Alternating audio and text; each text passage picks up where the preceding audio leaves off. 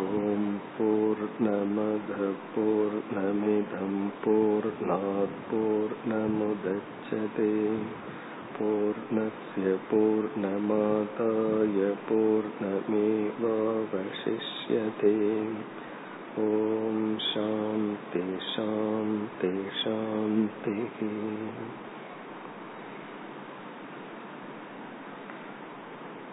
நாம் எடுத்துக்கொண்ட இந்த ஈசாவாஸ்ய உபனிஷத்தில் மூன்று முக்கிய தலைப்புகள் அடங்கியிருக்கின்றது என்று பார்த்தோம்.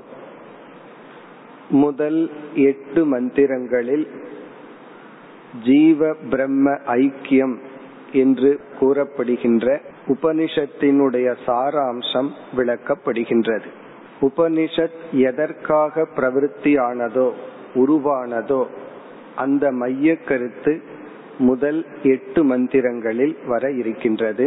அடுத்ததாக வேதங்களில் கூறப்படுகின்ற ஒரு விதமான தியான பயிற்சி கூறப்படுகின்றது.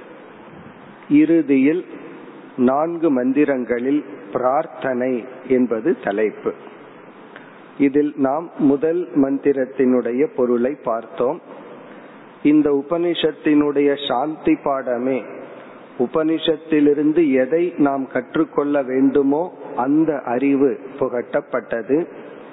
அதுவும் பூரணம் இதுவும் பூரணம், இறைவன் பூர்ணஸ்வரூபமாக இருக்கின்றார், இந்த உலகமும் ஜீவனும் பூர்ணஸ்வரூபமாகவே இருக்கின்றார்கள், இந்த உலகம் அல்லது ஜீவன் பூர்ணமான இறைவனிடமிருந்துதான் தோன்றியது, அப்படி என்றால் இரண்டு பூரணம் இருக்கின்றதா என்ற சந்தேகம் வரும்பொழுது பூரணமான ஜீவனிடத்திலுடைய பூரணத்தை எடுத்து விட்டால் ஜீவன் என்று ஒன்று இல்லை, பூரணம் மட்டும் எஞ்சி உள்ளது. அலைகளிடமிருந்து தண்ணீரை எடுத்து விட்டால் தண்ணீர் மட்டும் உள்ளது, அலைகள் என்று ஒன்று இல்லை. இந்த சாந்தி பாடமானது பிரம்ம சத்தியம் சர்வம் மித்யா, பிரம்மன் என்ற ஒன்றுதான் உண்மை, மீதி அனைத்தும் இந்த உலகமும் ஜீவன் என்று சொல்லப்படுகின்ற தத்துவமும் மித்யா வெறும் தோற்றம். இந்த கருத்தை சாந்தி பாடத்திலிருந்து பார்த்தோம். இனி நாம் முதல் மந்திரத்திற்கு செல்லலாம். ஈஷாவாஸ்யமிதம் சர்வம் யத்கிஞ்ச ஜகத்யாம் ஜகத் தேன த்யக்தேன புஞ்சிதாக மா கிருத கஸ்ய ஸ்வித் தனம். இது ஒரு மிக அழகான மந்திரம். இறை ஞானத்தை நமக்கு போதித்து அந்த ஞானத்தில் எப்படி நிலை பெற வேண்டும், அந்த ஞானத்தை காப்பாற்றிக் கொள்ளும் உபாயமும் ஒரு எச்சரிக்கையும் இந்த மந்திரத்தில் அமைந்துள்ளது. இனி இதனுடைய விளக்கத்திற்கு செல்லலாம். நேற்றைய தினம் இதனுடைய மொழிபெயர்ப்பை பார்த்தோம். ஈஷாவாஸ்யம் இதம் சர்வம். இதம் சர்வம், இதம் என்றால் இந்த, சர்வம் என்றால் அனைத்தும், இவை அனைத்தும் ஈஷா இறைவனால் வாஸ்யம் வியாபிக்கப்பட்டுள்ளது, இறைவனால் இவை அனைத்தும் பரவியுள்ளது அல்லது வியாபிக்கப்பட்டுள்ளது. இந்த அனைத்தும் என்ற சொல் விளக்கப்படுகின்றது. ஜெகத்யாம் இந்த பிரம்மாண்டத்தில் படைப்பில் எத்கிஞ்ச எவைகளெல்லாம் உண்டோ ஜெகத்து அவை அனைத்தும், அதுதான் சர்வம் என்ற சொல்லுக்கு பொருள், இறைவனால் வியாபிக்கப்பட்டுள்ளது. இது வந்து முதல் பொருள். இந்த வாஸ்யம் என்ற சொல்லுக்கு இரண்டு பொருளை நாம் பார்க்க இருக்கின்றோம். முதல் பொருள் வந்து பரவியுள்ளது, வியாப்தம். வேறொரு சமஸ்கிருத வார்த்தையில சொல்லணும்னா வியாப்தம், வியாப்தம்னா பரவி உள்ளது. சங்கரர் இதற்கு அழகாக இனியொரு பொருளும் கொடுக்கின்றார், அதை பிறகு பார்ப்போம். ஈஷாவாஸ்யம் இதற்கு மட்டும் இப்பொழுது விளக்கத்தை பார்க்க ஆரம்பிக்கின்றோம். இறைவனால் இந்த உலகம் அனைத்தும் வியாபிக்கப்பட்டுள்ளது, பரவி உள்ளது. இந்த வியாபித்தல் என்பது பல கோணங்களில் அமைந்துள்ளது. உதாரணமாக நம்ம மாலை நேரத்துல இந்த ஹால்ல சாம்பிராணி புகைய போடுறோம். உடனே என்ன சொல்றோம், இந்த அறை சாம்பிராணி வாசனையினால் வியாபிக்கப்பட்டுள்ளது அப்படின்னு சொல்றோம். இப்ப இங்க இரண்டு பொருள்கள், புகை வாசனை என்று ஒன்று, இந்த இடம் என்ற ஒன்று. இந்த இடம் பூரா வியாபிக்கப்பட்டுள்ளது. பிறகு அது நம்மளுடைய ஆடையின் மீது பட்டு இந்த ஆடை முழுதும் வாசனையினால் வியாபிக்கப்பட்டுள்ளது என்றெல்லாம் சொல்றோம். இது ஒரு விதமான வியாபித்துவம். இந்த வியாபித்துவம், இவ்விதம் வியாபிப்பதற்கு காரணம் சூக்ஷ்மத்துவாத். இந்த வாசனை மிக சூக்ஷ்மமாக இருப்பதனால் ஸ்தூலமான பொருள்களில் அது வியாபிக்கின்றது. இந்த ஆடை ஸ்தூலமா இருக்கு, அதனால சூக்ஷ்மமான காற்று வந்து இதை வியாபிக்கின்றது. ஒரு நியதி என்னவென்றால், சூக்ஷ்மமான தத்துவம் ஸ்தூலமான பொருளை வியாபிக்கும். இப்ப தண்ணீர் இருக்கு, அதுவே ஐஸ் கட்டியா இருந்தா ஒரு இடத்துலதான் இருக்கும். அது நீரா மாறின உடனே அதிக இடத்தை அது வியாபிக்கும். அதுவே நீராவியாக மாறினால் இன்னும் அதிக இடத்தை அது வியாபிக்கும். ஒரு பொருள் சூக்ஷ்மம் ஆக ஆக அது அதிகமான இடத்தை வியாபிக்கும். இப்படி வியாபித்தல்ங்கிறது சூக்ஷ்மமாக இருப்பதனால் வியாபித்தல்னு ஒரு காரணம். இரண்டாவது காரணத்துவா வியாபித்துவம் என்று இரண்டாவது நியதி. ஒரு காரணம் தன்னுடைய காரியத்தில் வியாபிக்கின்றது. இதுலயும் பல படிகள் இருக்கு. இப்ப தாய் தந்தை ஒரு குழந்தைக்கு காரணம், அவர்களுடைய சில குணங்கள் சில உடல் கூறுகள் எல்லாம் அந்த குழந்தையினிடம் வியாபிப்பதை பார்க்கிறோம். சில ஆச்சரியமா பார்ப்போம், அப்பா எப்படி சாப்பிடுவாரோ அதே பேட்டர்ன்ல பையனும் சாப்பிடுவான். இதுல என்ன நம்ம பார்க்கிறோம், இந்த தன் தந்தையினுடைய குணங்கள் குழந்தைக்கு வியாபிக்கின்றது, இவங்க காரணமா இருக்கிறதுனால. இனி நம்ம வேதாந்தத்துல சொல்ற உதாரணத்துக்கு வருவோம். களிமண் ஆனது அனைத்து பானைகளையும் வியாபிக்கின்றது, அல்லது தங்கமானது அனைத்து நகைகளையும் வியாபிக்கின்றது என்று சொல்லும் பொழுது இதனுடைய பொருள் என்ன? அப்பாவினுடைய குணம் குழந்தைய வியாபிக்கிறதுங்கிறது ஒரு உதாரணம். வாசனை உடலை வியாபிக்கின்றது அல்லது ஆடையை வியாபிக்கின்றதுங்கிறது ஒரு கோணத்துல. ஆனா இந்த இடத்தில் ஈஷாவாஸ்யம் என்று சொல்லும் பொழுது தங்கம் நகைகளை வியாபிப்பது போல, களிமண் பானைகளை வியாபிப்பது போல இறைவன் இந்த உலகத்தை வியாபிக்கின்றார், இந்த உலகத்தில் பரந்துள்ளார், வியாபித்துள்ளார். இப்ப நம்ம எடுத்துக்க வேண்டிய உதாரணம் வந்து தந்தை குழந்தையை போல அல்ல, பிறகு களிமண் பானை அல்லது தங்கம் நகையை போல. அந்த வியாபித்துவத்தை எடுத்துக்கொள்ள வேண்டும். இதிலிருந்து நமக்கு என்ன கிடைக்கின்றது என்றால், இறைவன் இந்த உலகத்திற்கு உபாதான காரணம். இப்ப இங்க உபனிஷத் என்ன ஞானத்தை நமக்கு கொடுக்கின்றது, இறைவன் வந்து இந்த உலகத்திற்கு உபாதான காரணம். உபாதான காரணம்னா என்ன, தானே இந்த உலகமாக மாறுதல் அல்லது காட்சி அளித்தல்.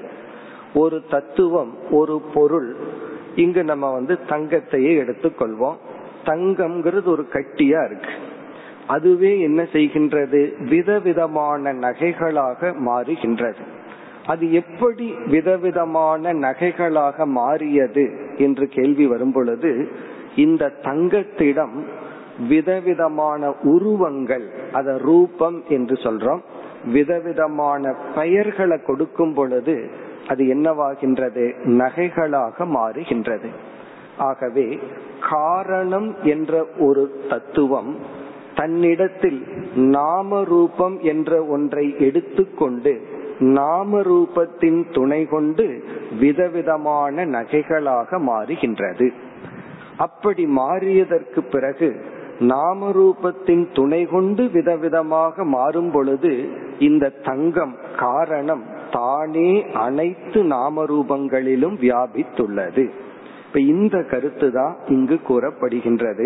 எப்படி களிமண் நாம ரூபத்தை எடுத்து பானைகளாக மாறினதோ, தங்கம் நாம ரூபத்தை எடுத்து நகைகளாக மாறியதோ, அதே போல இறை தத்துவம் நாம ரூபம்ங்கிற இடத்துல மாயாங்கிற சொல்ல சாஸ்திரம் பயன்படுத்தும்.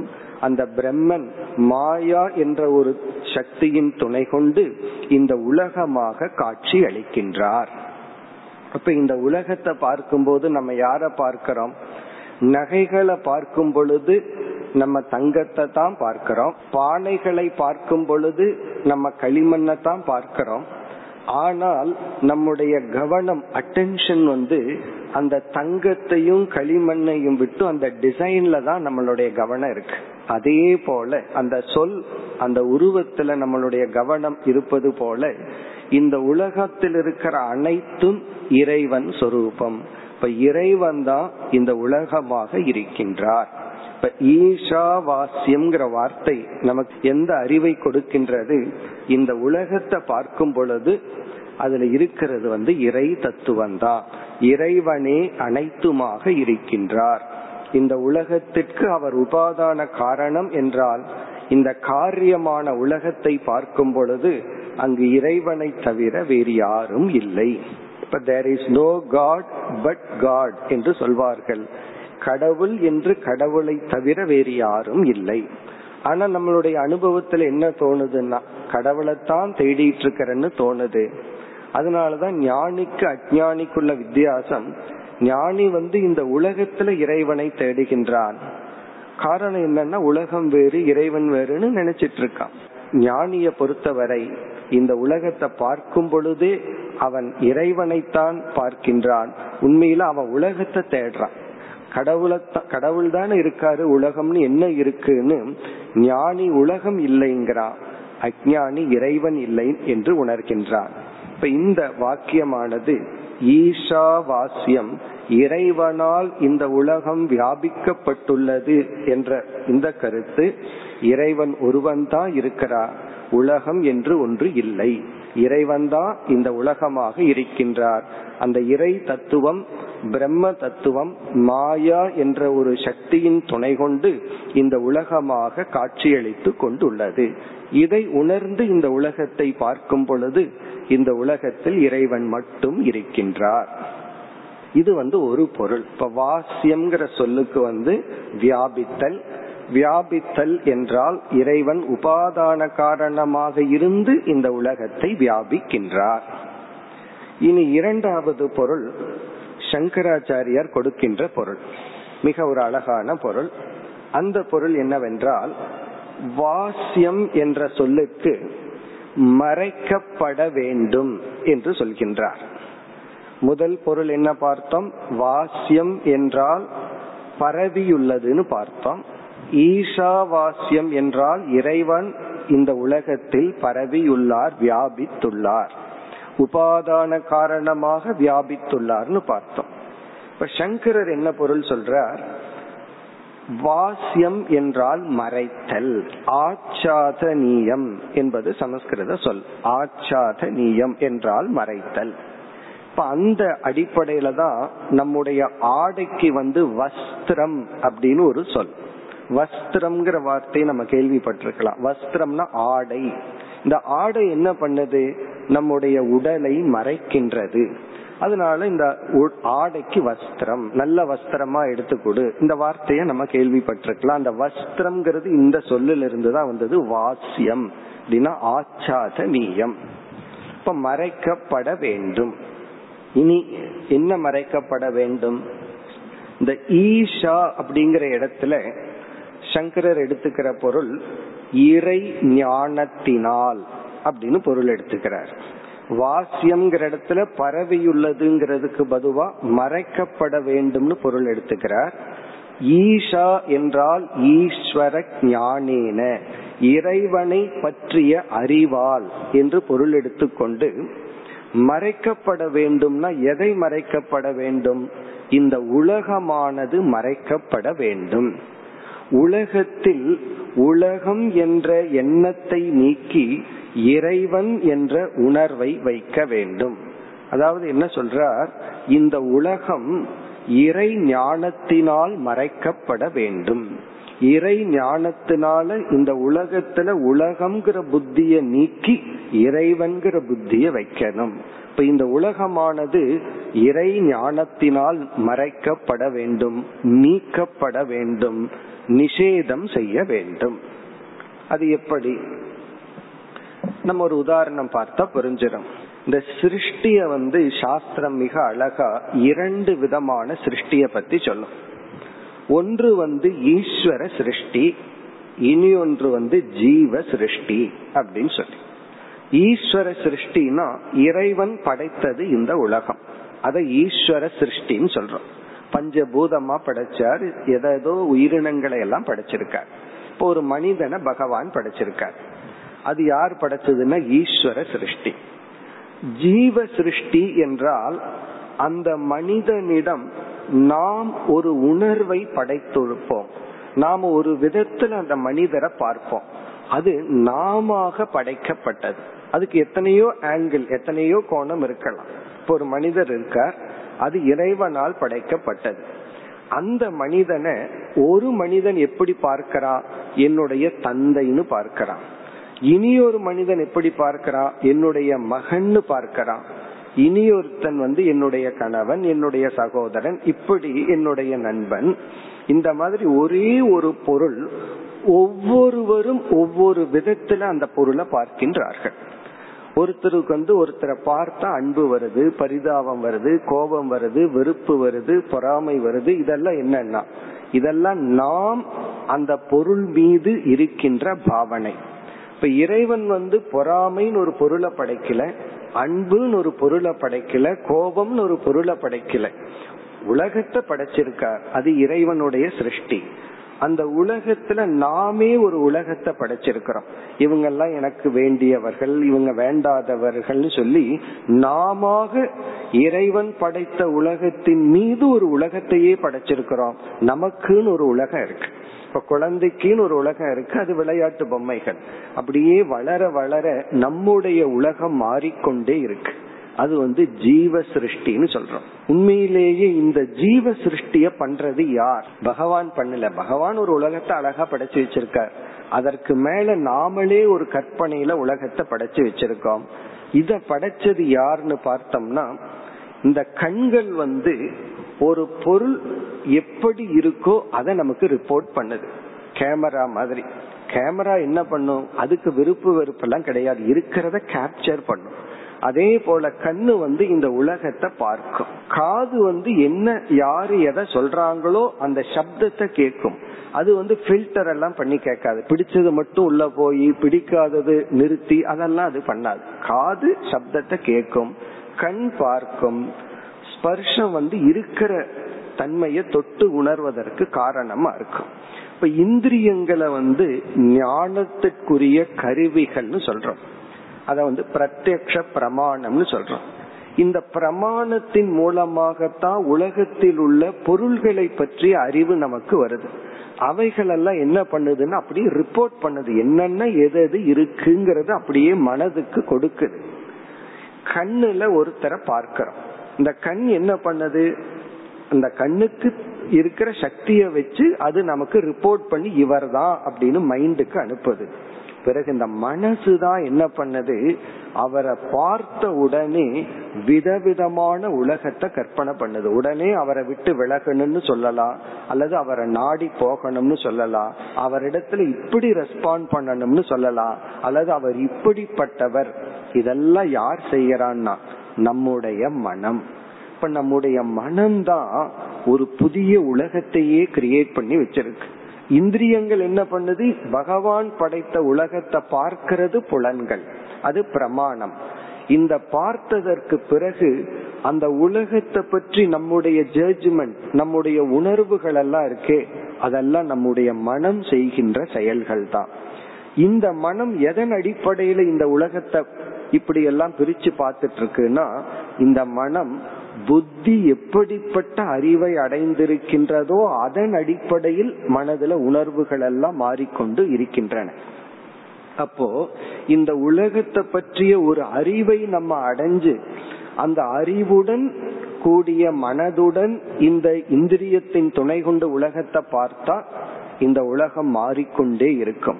அறிவின் அடிப்படையில் உணர்வின் அடிப்படையில் நாம பார்த்து அனுபவிக்கின்ற இந்த உலகம் மாறிட்டே இருக்கும். ஒரே ஒரு இன்சிடென்ட், ஒரே ஒரு அனுபவம், ஒரு காலத்துல ஒரு மாதிரி நம்ம மனசு சொல்லியிருக்கும், இன்னும் கொஞ்ச நாள் இனியொரு விதத்துல அது சொல்லியிருக்கும்.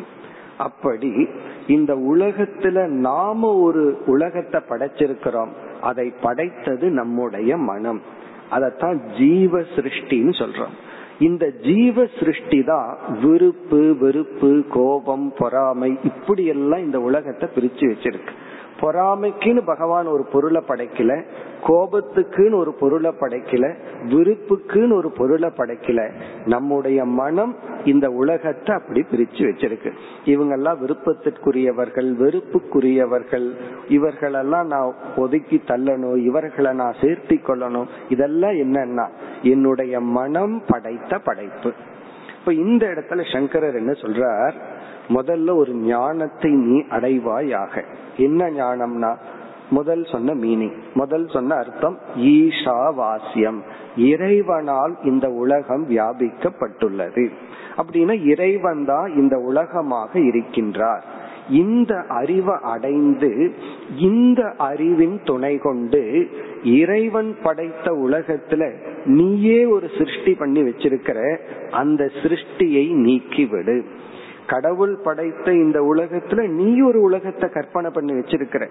அதான் சொல்லுவார்கள், அவரவர்கள் அவரவர்களுடைய உலகத்தில் வாழ்ந்து கொண்டிருக்கின்றார்கள், யாரும் இறைவன் படைத்த உலகத்தில் வாழவில்லை. பகவான் உலகத்தை படைச்சிருக்கார், இந்த உலகத்துல யாருமே வாழல. அதனாலதான் பகவானுடைய எண்ணிக்கையில அவர் வந்து இந்த பாப்புலேஷன் எண்ணிக்கை கணக்கெடுத்தா ஒன்னு ரெண்டு வரலாம். ஏன்னா ஞானிகள் தான் பகவான் படைச்ச உலகத்துல வாழ்ந்து கொண்டிருக்கின்றார்கள், அஞ்ஞானிகள் எல்லாம் அவரவர்களுடைய உலகத்தில் வாழ்ந்து கொண்டிருக்கின்றார்கள். இப்ப பகவானை பொறுத்த வரைக்கும் எவ்வளவு பேர் இருக்காங்கன்னு கவுண்ட் பண்ணா ஞானிகளைத்தான் பகவானால கவுண்ட் பண்ண முடியும். ஏன்னா அவர் படைச்ச உலகத்துல ஞானிகள் தான் இருக்கின்றார்கள். மீதி எல்லாம் யாருன்னா அவரவர்களுடைய கற்பனையில் உலகத்தில் வாழ்ந்து கொண்டு இருக்கின்றார்கள். இங்க கற்பனைனா அவரவருடைய விருப்பு வெறுப்புக்குள், அவரவர்களுடைய எமோஷனல் ஃபீலிங், அவரவர்களுடைய உணர்வுகளில் அவர்கள் வாழ்ந்து கொண்டு இருக்கின்றார்கள். இப்ப இங்க சங்கரர் என்ன சொல்றாருன்னா, இறைவனுடைய ஞானத்தினால் இந்த உலகத்தை நீ மறைத்து விடு. அப்படின்னா உன்னுடைய உலகத்தை நீ துறந்து விடு, நீயாக கற்பனை பண்ணி வச்சிருக்கிற உலகத்தை நீக்கிரு. இதெல்லாம் ஆழ்ந்த மனதுலதான். விவகாரத்துல வந்து அப்பாவை அப்பான்னு தான் கூப்பிடணும், மகனை மகன்னு தான் கூப்பிடணும், அது டிரான்சாக்சன்ல. ஆனா ஆழ்ந்த மனதுல நம்ம வந்து உலகத்தையே பிரிச்சு வச்சிருக்கிறோம், இதெல்லாம் இப்படி இப்படின்னு. இதெல்லாம் நம்முடைய படைப்பு. இப்ப இங்க சங்கரர் கூறுகின்றார், ஈஷா ஈஸ்வர ஞானேன இதம் ஜெகத்து, இந்த உலகமானது ஆச்சாதனியம், மறைக்கப்பட வேண்டும், நீக்கப்பட வேண்டும். இப்பொழுது எப்படி இருக்குன்னா நம்முடைய விருப்பு வெறுப்புகளால் இந்த உலகம் வியாபிக்கப்பட்டுள்ளது, நம்முடைய குணங்களினால் இந்த உலகம் வியாபிக்கப்பட்டுள்ளது. இனி பகவான் சொல்றார், இந்த ஞானத்தினால் இந்த அறிவினால் இந்த உலகமானது வியாபிக்கப்பட வேண்டும், அதாவது நீக்கப்பட வேண்டும். எதுனா நம்மளாக கற்பனை செய்து வந்த உலகமானது நீக்கப்பட வேண்டும். அப்படி நீக்கிவிட்டா என்ன இருக்குன்னா இறைவன் படைத்த உலகம் மட்டும் இருக்கும். அதனாலதான் சொல்வார்கள், இறைவனுடைய சிருஷ்டி சம்சாரத்துக்கு காரணம் அல்ல, ஜீவ சிருஷ்டி தான் சம்சாரத்துக்கு காரணம். நம்ம அனுபவிக்கிற துயரத்துக்கு இறைவன் படைத்த உலகம் காரணம் அல்ல, நாம் படைத்த உலகம்தான் காரணம். ஒருவர் ஒருவர் நிமித்தமா நான் துயரப்படுறேன்னா பகவான் அவரை படைச்சதுனால நான் துயரப்படல, அவர் மீது நான் ஒரு சிருஷ்டிய படைச்சிருக்கேன். அவர் இப்படித்தான் பிஹேவ் பண்ணணும், இந்த மாதிரிதான் எங்கிட்ட நடந்துக்கணும், இப்படி எல்லாம் நான் ஒரு கற்பனை பண்ணி வச்சிருக்கிறேன். அந்த கற்பனைக்கு அவர் எட்டவில்லை அல்லது என்னுடைய கற்பனைக்கு எதிராக அவர் இருக்கார், உடனே அவர் மீது கோபம் வெறுப்பு வெறுப்பு எல்லாம் வருது. இப்ப அவரிடமிருந்து நமக்கு துயரம் வருதுங்கிறது அவரிடமிருந்து அல்ல, ஏன்னா அவர் பகவானுடைய படைப்பு. அவர் மீது நான் வைத்த கற்பனையிலிருந்து தான் எனக்கு துயரம் வருகின்றது. அப்படி ஒவ்வொரு மனிதர்கள் ஒவ்வொரு பொருளை பார்த்தோம்னா கடைசியா நம்ம என்ன உணர்வோம்னா, எந்த பொருளிடமிருந்தும் எனக்கு துயரம் இல்லை, எந்த மனிதர்களுடைய பிஹேவியர் நடத்தையிலிருந்தும் உண்மையில் நான் துயரப்படவில்லை. காரணம், எல்லாமே இறைவனால் படைக்கப்பட்டவர்கள் தான். அவர்கள் வந்து தர்மத்துக்குட்பட்டு வாழ்ந்து கொண்டிருக்கலாம், அதர்மப்படியும் வாழ்ந்து கொண்டிருக்கலாம். இந்த இடத்துல தர்மா தர்மத்தை கடந்து நம்ம பேசுறோம். ஒருவருடைய பிஹேவியர் தர்மா தர்மத்துக்கு எப்படி வேணாலும் இருக்கலாம். என்னுடைய துயரத்திற்கு காரணம் அந்த மனிதர்களோ இந்த உலகமோ அல்ல, அவர்கள் மீது நான் ஏற்றி வைக்கப்பட்ட என்னுடைய எதிர்பார்ப்புகள், என்னுடைய டிமாண்ட், என்னுடைய கற்பனைகள் தான் என்னுடைய துயரத்திற்கு காரணம்.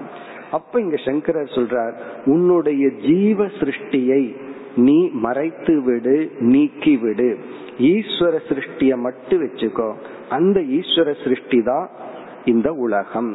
அந்த ஈஸ்வர சிருஷ்டிய வச்சுக்கணும்னா ஈஸ்வரன் தான் சிருஷ்டியா இருக்கார், இறைவன் தான் இந்த உலகமா இருக்கார் என்று நாம் உணர்ந்தால் என்ன ஆகும்னா நம்முடைய சிருஷ்டியை நாம் விட்டு விடுவோம். இதுதான் ஒரு மனிதன் செய்யக்கூடிய இறுதி தியாகம். கடைசியா நம்ம எதை தியாகம் பண்ணணும்னா, நம்ம எதோ சொல்லிட்டு இருக்கிறோம், அடுத்த வரியில தியாகத்தை பற்றி பார்க்க போறோம். நம்முடைய ஃபைனல் தியாகம் வந்து நம்முடைய கற்பனைய தியாகம் செய்தல், நம்முடைய சிருஷ்டியை தியாகம் செய்தல். இது ரொம்ப சாதாரண விஷயம் கிடையாது. ஏன்னா இத செஞ்சது யாருன்னா நம்முடைய அகங்காரம். இந்த அகங்காரம் வந்து ஒரு சிருஷ்டிய பண்ணி இருக்கு. இத நம்ம ஆழ்ந்து அமர்ந்து சிந்திச்சா இந்த பெரிய உண்மை விளங்கும். நாம வந்து உலகத்துல ஒரு கற்பனைய பண்ணி வச்சுட்டு நம்முடைய குணம், நம்முடைய சிந்தனைக்கு தகுந்த மாதிரி இந்த உலகத்தை பார்த்துட்டு இருக்கிறோம். நாம் ஒரு பொருளை எப்படி பார்க்கிறோமோ இனி ஒருவன் முற்றிலும் வேறு விதத்துல பார்ப்பான். ஒரே ஒரு பொருள் தான் அத. அதனாலதான் சொல்வார்கள், பகவான் ஒரு மனிதனை படைக்கல, ஒரு மனிதனை பகவான் படைச்சார். அந்த மனிதனை எத்தனை ஜீவராசிகள் பார்க்கிறாங்களோ அத்தனை படைப்பும் படைக்கப்பட்டுள்ளது அந்த மனிதனை குறித்து, அந்த பொருளை குறித்து. இப்ப இங்க இறை ஞானத்தினால் இந்த உலகமானது மறைக்கப்படட்டும், இந்த உலகமானது மூடப்படட்டும், உன்னுடைய சிருஷ்டியானது நீக்கப்படட்டும். இத ரொம்ப எளிமையான உதாரணத்துல சொல்லணும்னா, ஒரு அழகான மரத்தில் செய்யப்பட்ட ஒரு யானை இருக்கு. யானைய போலவே அது இருக்கு. ஒரு குழந்தை பார்த்து அதை பயந்துக்குது, ஏன்னா அது கால் இருக்கு, தும்பிக்கை இருக்கு, அது வந்து நம்ம வந்து அழிச்சிருமோன்னு பயப்படுது. பிறகு அந்த குழந்தைக்கு சொல்றான், நீ வந்து இது மரம்னு புரிஞ்சுக்கோ, இது உண்மையான யானை அல்ல, இது மரம் தான். உடனே அந்த குழந்தை என்ன பண்ணுது, அந்த யானை மீது உயிருள்ள யானையை அந்த குழந்தை சிருஷ்டி பண்ணிருக்கு. உயிருள்ள யானைய குழந்தை சிருஷ்டி பண்ணி அந்த மரத்தை பார்த்து பயந்துட்டு இருக்கு. உடனே தன்னுடைய சிருஷ்டியை அது நீக்கி விடுகிறது. எப்படின்னா, இந்த யானையானது மரம் என்கின்ற புத்தியினால் இந்த யானை முழுவதும் மரத்தினால் வியாபிக்கப்பட்டுள்ளது என்ற ஒரு அறிவினால் இந்த உண்மையான யானைங்கிற புத்தியை நீக்கின உடனே அந்த இடத்துல என்ன இருக்குன்னா வெறும் மரம் மட்டும்தான் இருக்கு. உடனே அது அபயஸ்தானமா மாறுது. எந்த உலகம் பயத்துக்குரிய இடமா இருந்ததோ அதே உலகம் அபயத்தின் இருப்பிடம் எப்பொழுது ஆகும்னா இறைவனுடைய உலகம், இறைவன் சிருஷ்டின்னு புரிந்து கொள்ளும் பொழுது. என்னைக்கு நம்முடைய சிருஷ்டி இருந்துட்டு இருக்கோ அது வரைக்கு சம்சாரம். அதனாலதான் வித்யாரண்யர் தன்னுடைய ஒரு நூல்ல ரொம்ப அழகா சொன்னார், ஜீவ சிருஷ்டி தான் துயரத்திற்கு காரணம், அதை ஈஸ்வர சிருஷ்டியா நீ மாற்றும் பொழுது நீ மோட்சத்தை அடைகின்றாய். இப்ப இந்த ஈசா வாஸ்யம்ங்கிற இந்த ஒரே ஒரு வாக்கியம் நமக்கு எதை கொடுக்குதுன்னா, இறைவன் படைத்த இந்த உலகம் இறைவனாகவே இருக்கின்றார், நீ இறைவனாக பார்க்கும் வரை உனக்கு துயரம் இல்லை. என்னைக்கு இறைவனை மறந்தறையோ பிறகு உன்னுடைய உலகம் வந்து விடுகிறது. அந்த உலகம் காலத்துக்கு காலம் மாறிட்டே இருக்கும். நம்முடைய குணம் மாற மாற உலகம் மாறிட்டே இருக்கும். அந்த உலகம், நீ படைத்த உலகம் உனக்கு துயரத்தை கொடுக்கின்றது. அதை நீ நீக்க வேண்டும். எப்படி? இந்த உலகம் இறைவனால் வியாபிக்கப்பட்டுள்ளது என்று இறை ஞானத்தினால். இப்ப முதல் வரியினுடைய சாராம்சம், இறை ஞானத்தினால் நீ துயரத்தை நீக்கிக்கொள். இறை ஞானத்தினால் இந்த உலகம் இறைவன் படைத்தது, இறைவனாக உள்ளார் என்று புரிந்து கொண்டு உன்னுடைய சிறிய அல்பமான உலகத்தை துறந்து விடு. இதெல்லாம் எப்படின்னா, துறந்துட்டு நம்ம எல்லாம் பேசிட்டு இருக்க முடியாது. பாக்குறவங்களை எல்லாம் நீ ஈஸ்வரன் நீ ஈஸ்வரன்னு சொல்றதற்கல்ல, இது வந்து ஆழ்ந்த மனதுல இத நீ புரிஞ்சுக்கோ. புரிஞ்சதற்கு பிறகு நீ இந்த உலகத்தை பார்த்தீனா இது ஒரு சீரியல் பார்க்கிற மாதிரி, இது ஒரு வேடிக்கை பார்க்கிற மாதிரி இருக்கும். இது உன்னுடைய துயரத்திற்கு காரணம் அல்ல. இந்த யானை வந்து முழுதும் மரத்தினால் ஆனதுன்னு புரிஞ்சதுக்கு அப்புறம்தான் அந்த குழந்தை வந்து யானையை நன்கு ரசிக்க முடியும். அது வந்து உண்மையான யானைன்னு நினைச்சிட்டு பார்க்கிற வரைக்கும் அதை ரசிக்க முடியாது. ஏன்னா அதுல ஒரு பயம் இருக்கு, இது எப்ப வேணாலும் வந்து நம்ம தாக்கி விடுமோங்கிற பயத்துலதான் அதை பார்த்துட்டு இருக்கும். அதனுடைய உண்மை தன்மை தெரிஞ்சாதான் அந்த யானையை முழுமையா அந்த குழந்தை ரசிக்க முடியும். அல்லது தெரிந்தவர்கள் தான் எவ்வளவு அழகான வேலைப்பாடுன்னு ரசிப்பார்கள். ஆகவே உலகத்தை துறந்தவர்கள் தான் உலகத்தில் வாழ்கின்றார்கள், உலகத்தை ரசிக்கின்றார்கள். உலகத்துல இறைவனுடைய அம்சம்னு ஒவ்வொன்றையும் அப்ரிசியேட் பண்றாங்க. அதனால ஞானிகளை நம்ம என்ன தப்பா நினைச்சிருக்கிறோம், அவங்க எல்லாம் உலகத்தை பத்தி ஒன்னும் தெரியாது, உலகத்தை துறந்துட்டு போயிட்டாங்க, உலகத்தினுடைய எந்த அழகையும் பார்த்து ரசிக்க தெரியாதுன்னு நினைக்கின்றோம். ஆனா உண்மையிலேயே உலகத்தை அனுபவிக்கிறது அவர்கள் தான். காரணம் என்ன? அந்த உலகம் இறைவன் சொரூபம் போது பயம் இல்லாமல், பொறாமை இல்லாமல், கோபம் இல்லாமல், துவேஷம் இல்லாமல் உலகத்தை பார்க்கும் பொழுதுதான் உலகத்தை நம்ம அப்படியே ரசிக்கின்றோம். எப்படின்னா இறைவன் சொரூபமாக. அப்படி இல்லை என்றால் ஒரு நல்ல ஒன்றையும் நம்முடைய விருப்பு வெறுப்புல நம்மால ரசிக்க முடியாது.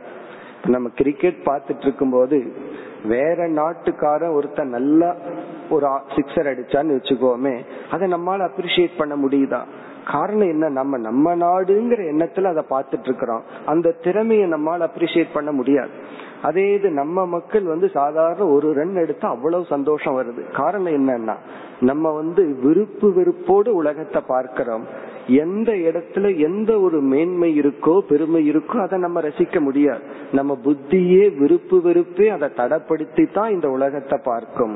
எல்லாமே ஈஸ்வர சுரூபம்னு பார்த்தா அவர்கள்தான் உலகத்தில் மகிழ்ச்சியுடன் இருப்பவர்கள், அவர்கள்தான் ஞானிகள். இப்ப இதத்தான் சங்கரர் வந்து இறைவன் என்ற அறிவினால் உலகத்துல உலகம்ங்கிற புத்தியை நீக்கி உன்னுடைய கற்பனையை நீக்கி இறைவன் என்று பார்க்க வேண்டும். இப்ப முதல் வரியில ஒரு அறிவானது நமக்கு கொடுக்கப்பட்டது, அது வந்து இறை ஞானம். இந்த இறை ஞானத்தினுடைய பலனை எல்லாம் மிக அழகா இந்த உபநிஷத்துல கூறப்பட்டுள்ளது. அதை மீண்டும் அந்த மோட்ச சொரூபத்தை அங்க பார்ப்போம். இனி இரண்டாவது வரிக்கு வருவோம். இப்ப முதல் வரியில வந்து ஈஷாவாஸ்யம் இதம் சர்வம் முடிஞ்சாச்சு. இறைவனால் இவை அனைத்தும் வியாபிக்கப்பட்டுள்ளது, இறைவனே உபாதான காரணம், இறைவன் தான் இந்த உலகத்தில் இருக்க. இந்த ஞானத்துல நீயாக இந்த உலகத்தின் மீது செய்துள்ள அனைத்து கற்பனைகளையும் விட்டுவிட்டு இறைவன் என்றே பார்ப்பாயாக. எத்கிஞ்ச ஜெகத்யாம் ஜெகத்ங்கிற சொல் வந்து சர்வம்ங்கிற சொல்லை விளக்குகின்றது. சர்வம்னா சர்வம்தான், எல்லாமே இறைவனால் வியாபிக்கப்பட்டுள்ளது. இனி இரண்டாவது வரைக்கு வந்தால், ஒன்றை ஒருவர் நமக்கு கொடுத்தால் அடுத்ததையும் சேர்ந்து அவர் நமக்கு கொடுக்கணும். அது என்னன்னா, நான் கொடுத்ததை நீ வச்சு காப்பாற்றணும். அல்லது நம்ம ஒரு பொருளை வாங்கணும்னா அது யோகம், அதை வச்சு காப்பாத்துறதுக்கு பேரு க்ஷேமம். இப்ப இந்த ஞானத்தை நம்ம அடைஞ்சிட்டோம். எல்லா விதமான அனர்த்தத்துக்கு உண்மையான காரணம் என்னுடைய கற்பனை தான், என்னுடைய எதிர்பார்ப்பு தான், என்னுடைய சிருஷ்டி தான். ஒரு பொருள், ஒரு மனிதன் படைக்கப்பட்டிருக்கான், அது கடவுள் வந்து அப்படி படைச்சிருக்கான். அவனுக்கு கைகால் விளங்கலாம், விளங்காம இருக்கலாம், அவன் முழுமையா இருக்கலாம், முழுமை இல்லாமல் இருக்கலாம், மனது நோயில பாதிக்கப்பட்டிருக்கலாம், எப்படி வேணாலும் இருக்கலாம். கடவுள் வந்து அவனை ஏன் படைச்சிருக்காருனா அவன் இல்லாம கடவுளை பொறுத்த வரைக்கும் உலகம் பூர்ணமாகலின்னு அர்த்தம். இப்போ அதனாலதான் எந்த ஒரு டிஃபெக்ட் ஒருத்தனுக்கு வந்தாலும், இப்போ ஒரு ஞானிக்கு கைகால் போயிடுதுன்னா அவன் வந்து அவன் மனதுல வந்து ஒரு சோகம் வராது. கூடாது. காரணம், இப்படி நான் படைச்சாதான், நான் இருந்தா தான் இந்த உலகம் கம்ப்ளீட் ஆகுது. இதை தயானந்த சாமிஜி மிக அழகா சொல்வார்கள். இந்த செல்ஃப் கான்பிடன்ஸ், செல்ஃப் ரெஸ்பெக்ட் வரணும்னு சொன்னா எப்படி சுயமரியாதையை நம்ம வளர்த்திக்கணும்னா இந்த அறிவுடன். எப்படி என்றால், நான் இருக்கேன், எனக்கு எத்தனையோ குறைகள் இருக்கு, இப்படி இருந்தும் நான் இருக்கணுங்கிறது இறைவனுடைய நியதி. ஐ மைனஸ் வேர்ல்ட், நான் இல்லாம இந்த உலகம், கடவுள் வந்து நிறைவில்லைன்னு முடிவு பண்ணியிருக்காராம். இப்ப நான் இருந்தா தான் இந்த உலகம் நிறைவடைகிறதுங்கிறது இறைவனுடைய திட்டம். ஆகவே நான் இந்த உலகத்தை நிறைக்கின்றேன். இப்ப நான் தான் இந்த உலகத்தை நிறைக்கிற. என்ன காரணம்னா என்னுடைய இருப்பு பகவானுடைய வெறுப்பு. நம்ம எல்லாம் அப்படி நினைக்கிறது இல்லை. நான் இருக்கிறத அவன் விரும்புறதில்லை, நான் இருக்கிறதே மற்றவங்களுக்கு பிடிக்கிறது இல்லை, இதெல்லாம் நம்மளுடைய கற்பனை. ஞானி எப்படி பார்க்கிறான்? இறைவன் என்னுடைய இருப்பை விரும்புகின்றான், ஆகவே நான் இருக்க வேண்டும். இந்த எண்ணம் இருந்தா சாகணுங்கிற எண்ணமே வராது. அதே சமயத்துல வாழணுங்கிற எண்ணமும் வராது. இறைவனுக்கு எப்போ நான் இல்லாம இருந்தா தான் இந்த உலகம் பூர்த்தியாகுதுன்னு முடிவு பண்றாரோ அன்னைக்கு என்னை நீக்கி கொள்கின்றார். இப்ப இந்த அறிவு தான் ஒருவன் எந்த நிலையில் இருந்தாலும் எல்லாத்தையும் இழந்து, உடல் இருக்கிற அனைத்து ஆரோக்கியம், உறவுகள், செல்வம் அனைத்தையும் இழந்து அவன் வந்து நடு தெருவுல இருந்தாலும் அவன் வந்து எப்படி இருக்கலாம்? மனதளவுல நிறைஞ்சவனா இருக்கலாம். இந்த அறிவு இருந்தால், எந்த அறிவுனா இறைவன் என்ன சேர்த்துனா தான் இந்த உலகம் நிறைவடைகிறதுன்னு என்ன சேர்த்தி உள்ளார். என்னைக்கு நான் இல்லாம இந்த உலகம் நிறைவடையுதுன்னு நினைக்கிறாரோ அன்று அன்றைக்கு எடுத்து கொள்வார். இப்ப இந்த அறிவு தான் நம்மை முழுமையாக்குகின்ற அறிவு. இப்படிப்பட்ட அறிவை நம்ம இனி என்ன பண்ணணும்? அடைந்து விட்டால் இந்த அறிவை வச்சு நம்ம காப்பாற்றணும். ஒன்றை அடையறதுக்கு எவ்வளவு கஷ்டப்படணுமோ, முயற்சி எடுக்கணுமோ, அதே கஷ்டம் அதை வச்சு காப்பாத்துறதுக்கு நம்ம முயற்சி எடுக்கணும். எவ்வளவு தவம் செய்து இந்த ஞானத்தை அடைந்தோமோ அதே தவம் தொடர்ந்தால்தான் இந்த ஞானமானது நமக்குள் நிலை பெறும். இந்த ஞானத்தை அடையிற அளவுக்கு ஒருத்தன் தவம் செய்துட்டா அந்த தவமே அவனுடைய சுபாவமாக இயற்கையாக மாறிவிடும். அப்படி இல்லை என்றால் அது மாறுற வரைக்கும் மீண்டும் தவத்தை தொடர வேண்டும். இரண்டாவது வரியில இங்கு ஆசிரியர் வந்து ஒரு சாதனையை குறிப்பிடுகின்றார். அது எதற்குனா அடைந்த ஞானத்தை ரக்ஷணம் செய்ய, காப்பாற்ற. ஒரு அறிவை நம்ம அடைஞ்சிடறோம், அது எப்படி காப்பாற்றுவதுனா பொருளை அடைஞ்சாலும் அதை மெயின்டைன் பண்றதுக்கு, காப்பாற்றுறதுக்கு முயற்சி இருந்துட்டே இருக்கணும். அதே போல இந்த அறிவில் எப்படி நிலைத்தல், அதற்கு என்ன உபாயம்? தேன த்யக்தேன புஞ்சிதாஹா. புஞ்சிதாஹா என்று சிஷ்யனை நேரடியாக பார்த்து குரு கூறுகின்றார். புஞ்சிதாகனா காப்பாற்றி கொள்ளுங்கள், நீ உன்னை காப்பாற்றிக்கொள். இங்க புஞ்சிதாகனா நீங்கிறது சப்ஜெக்ட், நீ உன்னை காப்பாற்றிக்கொள். சரி, எதன் மூலமாக என்னை காப்பாற்றி கொள்றதுன்னா என்ன அர்த்தம்? நான் எதன் மூலமாக காப்பாற்றுவது அல்லது எதை காப்பாற்றுவது? பொதுவா ஒரு பொருளே நம்ம இடத்துல இல்லைன்னா பகவான் கிட்ட போய் அதை காப்பாத்துன்னு சொல்ல மாட்டோம். என்னைக்கு ஒரு புதிய பொருள் நம்ம அடையிறோமோ உடனே அடுத்தது என்ன மனசுக்கு நமக்கு வரும்? அதை எப்படி காப்பாற்றுதல். ஒரு பொருள் வாங்கினா அடுத்தது என்ன பண்ணுவோம்? இன்சூரன்ஸ் ஒண்ணு பண்ணுவோம், அதை வந்து ப்ரொடெக்ட் பண்ணுவோம். அதே போல நம்ம வாழ்க்கையில ஏதாவது ஒன்றை அடைஞ்சிட்டோம்னா அடுத்த ஒரு ஃபியர் என்ன வரும்? அதை இழந்து விட கூடாது, அது நம்ம இடத்துல இருக்கணும். இந்த நியதி ஞானத்துக்கு, ஞானிக்கு ஆரம்பத்துல வந்துடும். ஒருத்தனுக்கு ஒரு குரு கிடைக்குது, உடனே என்ன என்ன வரும்? என்ன, குருவை இழந்துட கூடாது அறிவை அடையிற வரைக்கும். அதே போல ஒரு நல்ல இடம் கிடைக்குது, அந்த இடத்தை முழுமையா பயனடைகிற வரைக்கும் அதை நான் இழந்துட கூடாது. இப்ப இங்க இவனுக்கு ஞானம் கிடைச்சாச்சு. ஞானம் கிடைச்ச உடனே மனதில் ஒரு பயம் ஏற்படும். இப்படி ஒரு பலனை கொடுக்கிற இந்த ஞானத்திலிருந்து நான் ஸ்லிப் ஆயிட கூடாது, இந்த ஞானம் என்னிடத்துல தொடர்ந்து இருக்க வேண்டும். சரி, எப்படி என்னை காப்பாற்றி கொள்வது? இந்த ஞானத்தை காப்பாற்றுவதன் மூலம் நான் என்னை காப்பாற்றி கொள்கின்றேன். ஏன்னா இந்த ஞானம் தான் எனக்கு சந்தோஷத்தை கொடுக்குது. இந்த ஞானம் இல்லாமல் இருந்தால் ஈசாவாஸ்யம் இதம் சர்வம்ங்கிற ஞானம் இல்லாம இருந்தா நான் சம்சாரியா இருக்கிறேன்.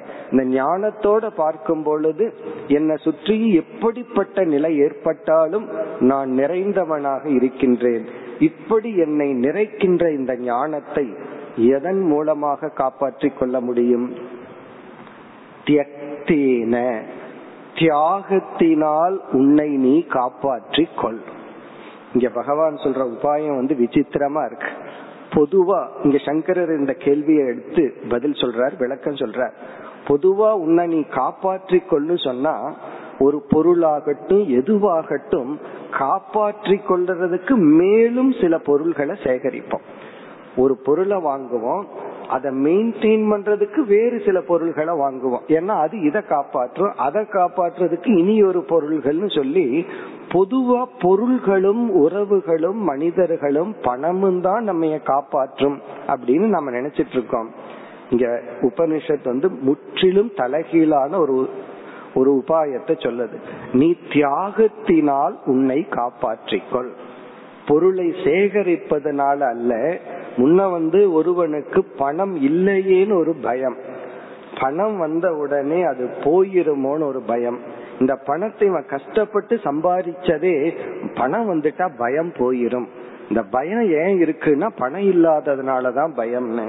பணம் வந்ததுக்கு அப்புறம் என்னாச்சுன்னா பயம் மாற்றப்படுகிறது. அதாவது பணம் இல்லைங்கிற பயம் பணம் போயிருமோங்கிற பயமாக மாற்றப்படுகிறதே தவிர இந்த பணம் வந்து பயத்தை நீக்கல, பயத்தை ரீப்ளேஸ் பண்ணிருக்கு, அவ்வளவுதான்.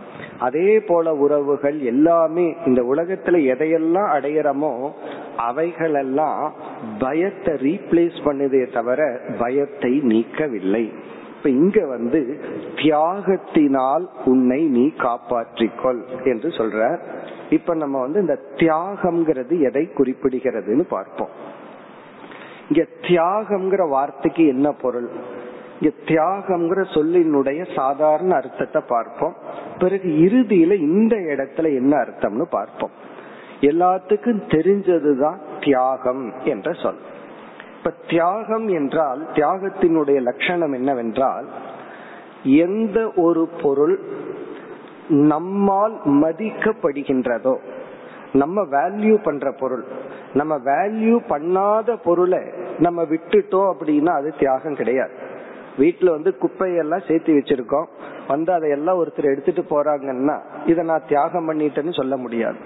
இப்ப எந்த ஒரு பொருளை நான் வேல்யூ பண்றனோ அது வந்து உண்மையிலேயே குப்பையாங்கூட இருக்கலாம், அது வேற விஷயம். ஆனா என்னால் மதிக்கப்படுகின்ற பொருளை நான் மற்றவர்களுடைய இன்பத்துக்காக அல்லது நன்மைக்காக அதை நான் விட்டேன்னா அதுக்கு பெயர் தான் தியாகம். இப்ப தியாகம்ங்கிறது நான் வேல்யூ பண்றதான் நான் விடணும், நான் வேல்யூ பண்ணாததை நான் விட்டேன் அப்படின்னா அதுக்கு பெரிய தியாகம் கிடையாது. இப்ப என்னால் மதிக்கப்படுகின்ற மனிதர்கள், பொருள்கள், சூழ்நிலைகள், அது எதுவாகட்டும் அதை மற்றவர்களுடைய இன்பத்துக்காக நன்மைக்காக நான் விட்டு கொடுத்தா அதுக்கு பேரு தியாகம்.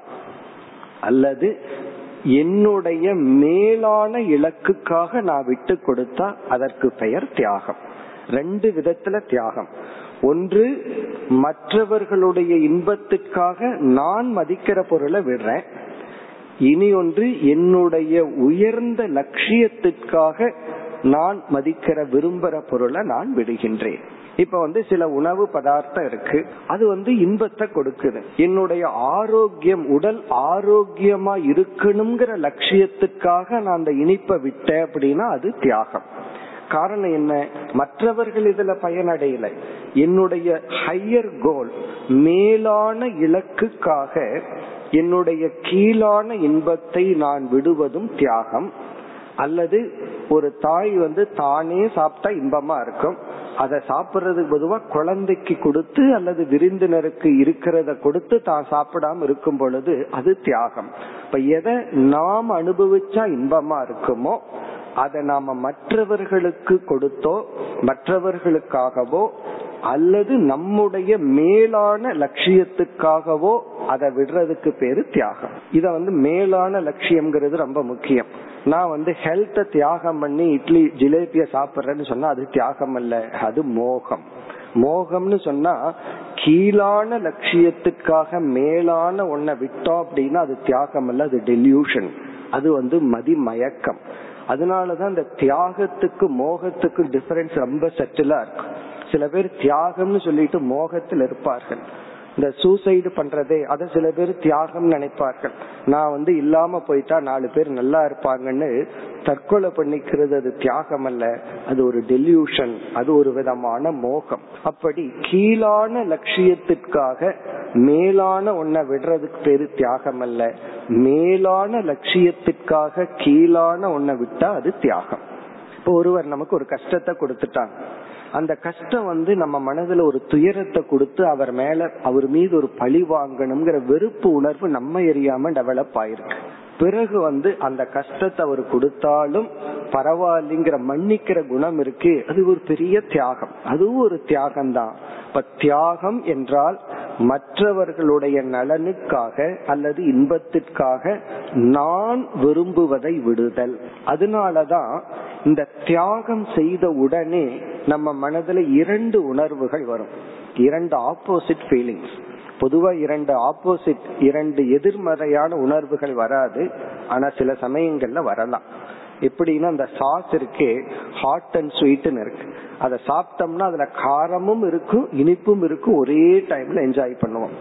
அதே போல தியாகம் பண்ணி முடிச்ச நேரத்துல நம்ம மனதுல வந்து ஒரு ஏக்கமும் இருக்கணும், சந்தோஷமும் இருக்கணும். ஏக்கம் ஏன் இருக்குன்னா நான் விரும்பினதை விட்டு கொடுத்திருக்கேன், சந்தோஷம் ஏன் இருக்குன்னா அது மற்றவர்களுடைய நன்மைக்காகன்னு விட்டு கொடுத்திருக்கேன். இப்ப தியாகம் செஞ்சு அது மனதுல ஒரு துயரம் ஒரு பெயின் அனுபவிக்கலன்னா அங்க தியாகமே கிடையாது. இப்ப தியாகத்துல துயரமும் நம்ம அனுபவிக்கிறோம், ஒரு விதமான லாஸ் அதையும் ஃபீல் பண்றோம், அதற்கு பின்னாடி ஒரு விதமான சந்தோஷத்தையும் ஃபீல் பண்றோம். காரணம் என்னன்னா இத நான் விட்டு இருக்கிறேன்னு சொல்லி. இது வந்து இமீடியட் ரிசல்ட். தியாகம் செய்தவுடன் நம்ம மனசுல ஒரு துயரத்தையும் அனுபவிப்போம், சந்தோஷத்தை அனுபவிப்போம். பிறகு ஒரு விளக்க ஆசிரியர், ஒரு தத்துவ ஆராய்ச்சியாளர் ரொம்ப அழகா சொல்றார், இந்த துயரம் இருக்கே இதுதான் உன்னுடைய ஆன்மீகத்தின் படி அப்படின்னு சொல்றார். தியாகம் பண்ணின உடனே தியாகத்தினால் ஒரு துயரத்தை மனசு அனுபவிக்குதே, இந்த துயரம்தான் உன் மனதை பக்குவப்படுத்துகின்றது. அதாவது வந்து ஒரு ரா வெஜிடபிளை வந்து எப்படி நெருப்பானது உண்ணும் உணவாக கன்வெர்ட் பண்ணுதோ அதே போல ஆன்மீகத்துக்குரிய மனதா நம்ம மனதை மாத்துறது யாருன்னா அது எப்பொழுதுமே இன்பமும் சந்தோஷமும் அல்ல, சில சமய துயரங்கள் தான் நம்மை தூய்மைப்படுத்தும். அந்த தூய்மைப்படுத்தும் துயரம் எதுனா தியாகத்தினால வர்ற துயரம். பொறாமையினாலையும் துயரம் வரும், அது ஒன்ன தூய்மைப்படுத்தாது. அதனாலதான் துரியோதனனுடைய துக்கத்தையும் அர்ஜுனனுடைய துக்கத்தையும் பிரித்து பார்ப்பார்கள். துரியோதனனுக்கு வந்த துயரம் எல்லாம் பொறாமையினால வந்தது, அவன் பாண்டவர்கள் என்ன செஞ்சாலும் சந்தோஷமா இருக்கான், அது அவனால ஜீர்ணிச்சுக்க முடியல. அர்ஜுனனுடைய துயரம் வந்து பீஷ்மர் துரோணர் இப்படிப்பட்டவர்களை நான் அழிக்க வேண்டித்தது இருக்கே, தன்னுடைய நன்றி உணர்வுக்கு எதிராக நான் செயல்பட வேண்டித்தது இருக்குங்கிற அன்புனால கருணையினால வந்த துயரம். அதனாலதான் அர்ஜுன விஷாத யோகம்னு கீதையில சொல்றோம். விஷாதம்னா துயரம், அர்ஜுனனுக்கு வந்த துயரமே ஒரு யோகம், ஒரு சாதனை. அப்படி தியாகம் என்கின்ற ஒரு செயலினால் ஒருவன் எவ்வளவு துயரத்தை அடைகின்றானோ அந்த அளவுக்கு அவன் ஆன்மீகத்தில் முன்னேற்றத்தை அடைகின்றான். பிறகு என்னன்னா இந்த தியாக சுகத்தை அனுபவிச்சு அனுபவிச்சு அதற்கு பிறகு அந்த துக்கம் என்ன ஆகுமா, அதுவே சுகமாக மாற்றப்படும். அதுவே இவனுடைய புத்தியை கூர்மைப்படுத்தி மனதை தூய்மைப்படுத்தி மனதில் இருக்கிற அனைத்து அழுக்குகளையும் நீக்கி ஞானத்துக்கு இவனை தயார் செய்யும். அதனாலதான் வள்ளுவரும் கூட துறவை பற்றி சொல்லும் பொழுது நீத்தார் பெருமைன்னு ஒரு அதிகாரமே வச்சிருக்கார். அதுல வந்து அதற்கு மேல வந்து வள்ளுவர் தன்னுடைய குரல்ல எதையும் உயர்ந்தது அல்லது மேலாக பேசியது கிடையாது. அந்த தியாகத்திற்கு அவ்வளவு ஒரு மகத்துவம் உண்டு. அந்த தியாகத்தை இந்த இடத்தில் சாதனையாக சொல்லப்படுகிறது. புஞ்சிதாகனா உன்னை காப்பாற்றிக்கொள். இப்ப உன்னை காப்பாற்றிக்கொள்னா பொருள்களை எல்லாம் வச்சு உன்னை உனக்கு தேவையான வாழ்க்கை வாழ்வதற்கு உன்னை காப்பாற்றிக் கொள்ளுன்னு சொல்லப்படவில்லை. உன்னுடைய மனதில் உள்ள அறிவை நீ காப்பாற்றிக் கொள்வதன் மூலமாக உன்னை நீ முழுமையாக காப்பாற்றிக் கொள்கின்றாய். அந்த அறிவை காப்பாற்றணும்னா மனதில் உள்ள விருப்பு வெறுப்புகள், பொறாமை போன்ற நம்முடைய குணங்கள் தான் அந்த அறிவுக்கு பகைவனாக உள்ளது. இப்ப அதையெல்லாம் நீ நீக்கணும், அதிலிருந்து நீ தூய்மை அடைய வேண்டும் என்றால் உன்னை தூய்மைப்படுத்தும் சாதனம் தியாகம். இப்ப உபனிஷத்து நமக்கு கொடுக்கின்ற இந்த கருத்து என்னவென்றால், தியாகத்தினால் உன்னை தூய்மைப்படுத்தும் சாதனையான தியாகத்தினால் உன்னை நீ தூய்மைப்படுத்தி உன்னை நீ காத்துக்கொள். அதனாலதான் தியாகம் பண்றது அவ்வளவு சுலபம் அல்ல. ஒரு மனிதனுடைய மனப்பக்குவம் எவ்வளவு தூரம்ங்கிறது எப்படி அளத்தல், அதுக்கு ஒரு ஸ்கேல் வேணும் அல்லவா. அது ஒரு தத்துவ ஆசிரியர் சொல்றார், ஒருத்தனுடைய மெச்சூரிட்டியை நீ அளக்கணும்னா அவன் எவ்வளவு துயரத்தை தாங்கிக்கிறதுக்கு சக்தி இருக்கோ அந்த அளவுக்கு அவன் மெச்சூர், அவன் பக்குவம் அடைந்தவன். இப்ப தியாகம் பண்றதுனால வர்ற துயரத்தை தாங்குற அளவு நம்ம சக்தியை வளர்த்தி கொண்டால் அந்த துயரம் நம் மனதை பக்குவப்படுத்தி இந்த ஞானத்தில் நிலை பெற காரணமாக இருக்கும். தேன தியக்தேன புஞ்சிதாக, இந்த தியாகத்தினால் உன்னை நீ காத்துக்கொள். இனி இந்த தியாகத்தை பற்றி அடுத்த கருத்து, இந்த தியாகத்துக்கு என்ன காரணம். நம்ம சொல்லிடலாம் நாளையில இருந்து அல்லது இப்ப இருந்து நான் எல்லாத்தையும் தியாகம் பண்றேன்னு. ஆனா அது அவ்வளவு சுலபமா வராது. இந்த தியாகம்ங்கிறது வந்து சாதனை. இந்த தியாகம் எதை எந்த சாத்தியத்தை கொடுக்கும், லட்சியத்தை கொடுக்கும்னா நம்மையை காப்பாற்றும், ஞானத்துல நிலை பெறும். அந்த தியாகம்தான் நம்மைய பக்குவப்படுத்தும். ஆனா இந்த தியாகம் பண்றதுக்கு பயிற்சி தேவைப்படுகிறது. இந்த தியாகம்ங்கிற சாதனை இப்பொழுது சாத்தியமாகுது. தியாகம்ங்கிறது சாதனையா இருந்து நமக்கு ஒரு லட்சியத்துல அது கொண்டு போய்விடும். ஆனா அந்த தியாகமே நமக்கு ரொம்ப தூரத்துல இருக்கு. இந்த தியாகத்துக்கு யார் எதிர் எதிரா யார் இருக்காருன்னா நம்ம தான், நம்முடைய சுயநலம் தான் இந்த தியாகத்துக்கு தடையா இருக்கு. இப்ப நம்ம சுயநலத்தை விடணும். சுயநலத்தை விட்டாதான் நம்மால தியாகம் பண்ண முடியும். இந்த தியாக வர வேண்டும்னா வேறு சில பண்புகள் எல்லாம் நமக்கு தேவை. மற்ற சில பண்புகளின் துணை கொண்டுதான் தியாகம்ங்கிற ஒரு குணத்தை அல்லது ஒரு பண்பை நாம் அடைய முடியும். இப்ப ஒரு பண்பு இனியொரு பண்புக்கு காரணமாகுது. நம்ம ஏற்கனவே பக்திங்கிறதுல பார்த்திருக்கோம். இந்த இறைவன் மீது உள்ள பக்தி அதிகரிக்க அதிகரிக்க இறைவனுக்காக நம்மால தியாகம் பண்ண முடியும்னு பார்த்தோம். இப்ப தியாகத்துக்கு காரணம் வந்து அன்பு, கருணை, தயா, பக்தி.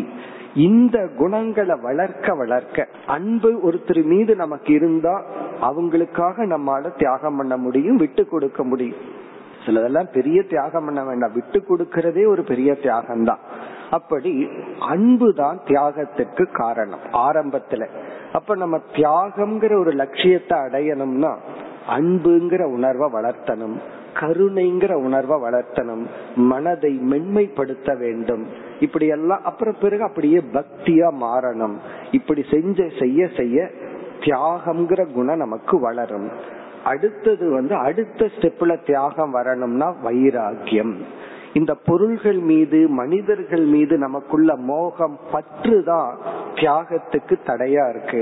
இப்ப வைராக்கியம்ங்கிற குணத்தை நம்ம வளர்த்தனம்னா தியாகம்ங்கிற லட்சியத்தை நம்ம அடைய முடியும். வேறொரு உபநிஷத்திலும் தியாகே நைகே அமிர்தத்துவ மானசுகு என்று ஏகே சிலர், இந்த ஏகேங்கிற வார்த்தை அபூர்வத்தை குறிக்குது, ரொம்ப ரேர்.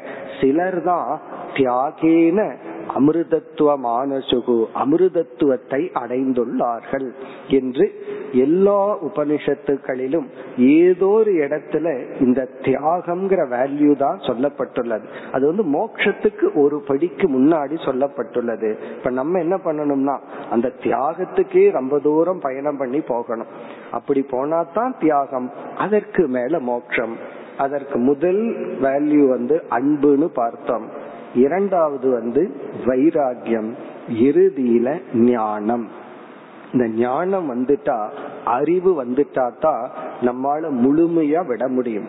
கடைசியில ஆத்ம ஞானம் வந்தா, இந்த ஆத்ம ஞானத்துல எதைய நம்ம விடுறோம் அப்படின்னா, இந்த தியாகம் செய்யறதுனால ஒரு விதமான பெயின், அதுவே ஒரு விதமான சுகமாக இருக்கும். பிறகு தியாகிங்கிற ஒரு எண்ணம் இருக்கே, இதெல்லாம் நாம் பார்த்து விட்டதுதான் அப்படிங்கிற ஒரு எண்ணம் இருக்கே, அதுவே இவனுக்கு ஒரு சுயமரியாதை, செல்ஃப் கான்பிடன்ஸ் எல்லாத்தையும் கொடுக்கும். கடைசியில ஆத்ம ஞானம் வந்து என்ன பண்ணும்னா, இதான் கடைசி தியாகம். அது வந்து நான் தியாகிங்கிற எண்ணத்தையே தியாகம் பண்ண வச்சிடும். இந்த நான் தியாகிங்கிற எண்ணம் வந்து தேவைதான் ஆரம்பத்துல, அப்படி இருந்தா தான் நம்ம மனசுல ஒரு சக்தி வருது. இந்த ஆத்ம ஞானம் என்ன பண்ணுதுன்னா, தியாகிங்கிற எண்ணத்தையும் தியாகம் பண்ண வச்சாச்சு. இந்த இடத்துல அப்படியே ரிக்ரெஷன் கிடையாது, அப்படியே போயிட்டு இருக்கா. தியாகிங்கிற எண்ணமே போனதுக்கு அப்புறம் யார் இருக்கா? இது எப்படின்னா, தியாகம் பண்றதுக்கு எது என்னை சார்ந்தது, அது அடுத்த பகுதியில வருது. மா கிருத கஸ்ய ஸ்வித்தலம், இது மிக அழகான பகுதி. மா கிருதக கஸ்ய ஸ்வித்தனம், யாருடைய பொருளையும் மா கிருதக அபகரிக்காதே, எந்த பொருளின் மீதும் இச்சை கொள்ளாதே, அபகரிக்காதே, உடமையாக்கி கொள்ளாதே. மனதளவில், மனதளவில் எந்த பொருள் மீதும் எந்த மனிதர்கள் மீதும் நீ உடமை ஆக்கி கொள்ளாதே. மா கிருதக, அதை பிடிச்சிட்டு இருக்காதன்னு சொல்லுது. கஸ்ய சித்தனம், எந்த ஒரு தனத்தையும் பொருளையும். இந்த பகுதியையும் நம்ம பல கோணத்துல பார்க்கலாம். அதாவது தனம் கசிய, பணம் யாருடையது? ஏன்னா நீயே அனைத்துமாக இருக்கின்றாய். இறைவனே இந்த உலகமா இருக்கிறதுனால, உனக்குன்னு ஒரு சிருஷ்டியை நீ செய்யாததுனால, யார் நீனா? நீ வேறு, அந்த இறைவன் வேறு அல்ல. இப்ப எல்லாமே என்னுடைய பணம்னு உணரும் பொழுது, இப்ப ரெண்டு பாக்கெட் இருக்கு, நான் திடீர் திடீர்னு ஒரு பாக்கெட்ல இருக்கிற பணத்தை எடுத்து இனி ஒரு பாக்கெட்ல வச்சிட்டு இருக்க மாட்டேன். காரணம் என்ன? இரண்டு பாக்கெட்லயும் என்னுடையதுங்கிற புத்தி இருக்கு. இப்ப ஞானி தான் உண்மையாலுமே ரிச்சஸ்ட் பர்சன். காரணம், இந்த உலகத்துல யாரெல்லாம் செல்வந்தர்களா எதையெல்லாம் பார்க்கிறானோ அவன் தன்னை அவர்கள் இடத்தில் பார்க்கின்றான். ஆகவே இவனுக்குன்னு ஒன்று தேவையில்லை, எல்லாமே இவனுடையது, நானே அனைத்தும் என்று உணர்வதனால் இவன் யாருடைய பொருளை இச்சிப்பான், யாருடைய பொருள் மீது ஆசைப்படுவான். அப்ப என்னன்னா, நான் எதை தியாகம் பண்றதுக்கு? அப்ப இதுல இருந்து என்ன புரிஞ்சுக்கிறா, தியாகம்ங்கிறதே என்னுடைய அறியாமையில வந்ததுதான். நான் தவறா இதெல்லாம் என்னுடையதுன்னு நினைச்சிட்டு இருந்தேன். அறிவு வந்தவுடனே இது என்னுடையது இல்லை, அல்லது எல்லாமே என்னுடையது என்று புரிந்து கொண்டேன். அப்ப தியாகத்துக்கு என்ன பொருள் இருக்கு? இப்ப தியாகம்ங்கிறதே ஆரம்பத்துல பெருசா இருக்கும், இறுதியில என்னுடைய மடமையினுடைய நீக்கம்தான். என்னுடையதுன்னு நான் கற்பனை பண்ணிட்டேன், எதை நான் விடுறது? எது என்னுடையதா இருந்தது? எல்லாமே இறைவனை சார்ந்தது. இப்ப நான் தியாகம் பண்றதுக்கு ஒண்ணு கிடையாது. இப்ப கடைசியில என்னன்னா, தியாகத்துல போய் தியாகத்துக்கு ஒண்ணுமே இல்லை. ஆரம்ப நிலையில இப்படித்தான் இருக்கும், நான் எதை தியாகம் பண்றது? தியாகத்துக்கு எனக்கு ஒண்ணுமே இல்லை, நான் தியாகமே பண்ண மாட்டேன்னு ஃபர்ஸ்ட் ஸ்டெப்ல இருப்பான். கடைசி ஸ்டெப்ல இருக்கிறவன் அதைத்தான் சொல்லுவான், நான் எதை தியாகம் பண்றது? கசிய தனம், தனம் யாரை சார்ந்தது? இங்க தனம்னா தியாஜ்யம், தியாகத்திற்குரிய பொருள் எது இருக்கு? எதுவுமே தியாகத்திற்குரிய பொருள் அல்ல, எல்லாமே ஈஸ்வரன். மேலும் நாளை தொடரலாம். ஓம் பூர்ணமத பூர்ணமிதம் பூர்ணாத் பூர்ணமுதச்யதே பூர்ணஸ்ய பூர்ணமாதாய பூர்ணமேவாவசிஷ்யதே. ஓம் சாந்தி சாந்தி சாந்தி.